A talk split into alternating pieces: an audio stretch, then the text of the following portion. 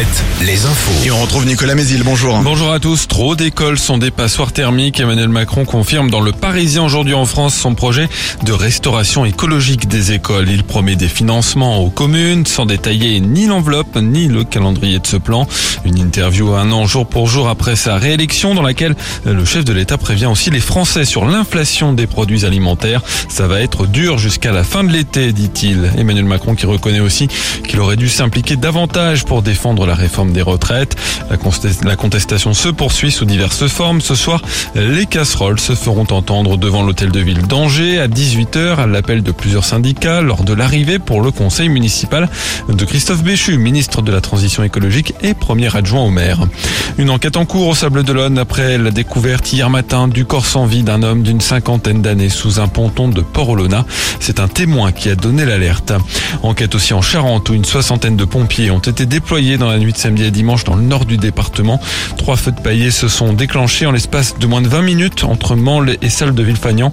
Il a fallu plusieurs heures aux pompiers pour venir à bout des flammes.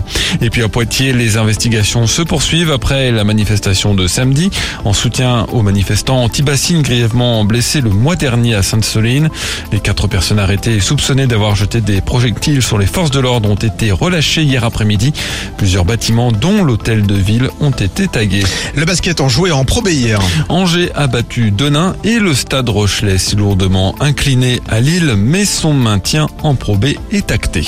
En foot, Nantes en danger en Ligue 1 après un match nul de partout hier contre 3. Les Canaries sont à égalité de points avec Brest, le premier relégable.